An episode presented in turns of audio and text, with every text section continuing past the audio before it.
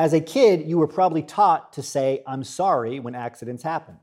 For a person with a limited vocabulary, this short expression is the perfect way to express big emotions.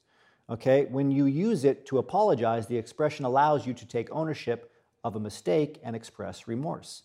But when I'm sorry becomes a common expression for you as an adult, it can have some negative connotations and impact how others see you, especially during the job search process. Okay, and this is very problematic among many PhDs. While this nervous tic may seem harmless, it has the power to sabotage your reputation throughout your job search and career. So today I'm going to explore the signs that you may be an apology addict, okay, and how to kick the habit if you are. Now, if you're asking yourself, Isaiah, what's so wrong with saying I'm sorry?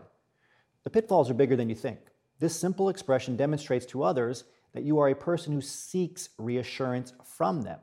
If you say it before you share a thought or opinion, you're undermining whatever you say that follows. So Saying, I'm sorry says you lack confidence, that you seek approval from others and go out of your way to avoid criticism or rejection. Right? Saying, I'm sorry when the situation doesn't call for an apology also demerits your actual apologies. So, in the event that something happens that you are, in fact, sorry about, it begs the question when aren't you sorry? It's not an easy habit to break, but with a little bit of practice, you can definitely replace your mea culpas with a much more positive mantra. Okay? The next time you're tempted to apologize, hold your tongue and consider what you're trying to say instead. Do you want to interject or interrupt? Have you been waiting for your turn to speak and don't particularly relish the idea of interrupting? I'm sorry to bother you, or I'm sorry, but I forgot to mention XYZ, puts the other person in the position of reassuring you that no, you're not a bother, and can even make them feel guilty for not anticipating your need to speak. So instead, try saying, Excuse me, or Do you have a moment? There are times when you may feel tempted to apologize because you think you've inconvenienced someone. For example, right, you might say or write, I'm sorry I didn't get back to you sooner, or sorry to make you wait. Instead, try something that transforms a negative statement about how you didn't do something into a positive statement about something that the recipient did do.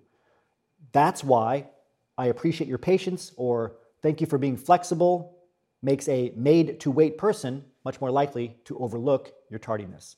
Let's say you have actually made a mistake. A choice that puts a positive action oriented spin on I'm sorry is I appreciate you bringing that to my attention. What can I do differently next time? It conveys that you aren't going to give up, that you're eager to try again, and that you don't dwell on mistakes. It says, I take full responsibility, but also doesn't linger on the negativity associated with the error. Break the pattern of self doubt and self deprecation that you may have fallen into in academia and work toward a positive solution focused line of language. No industry employer wants to hire an apology addict who comes across as unconfident, whiny, or even passive aggressive with the overuse of the words, I'm sorry. Outside of making yourself more likable and more attractive as a job candidate, you might discover that you feel better about yourself too. This takes us to the end of today's transition report. As always, remember your value as a PhD and start thinking and acting like a successful industry professional.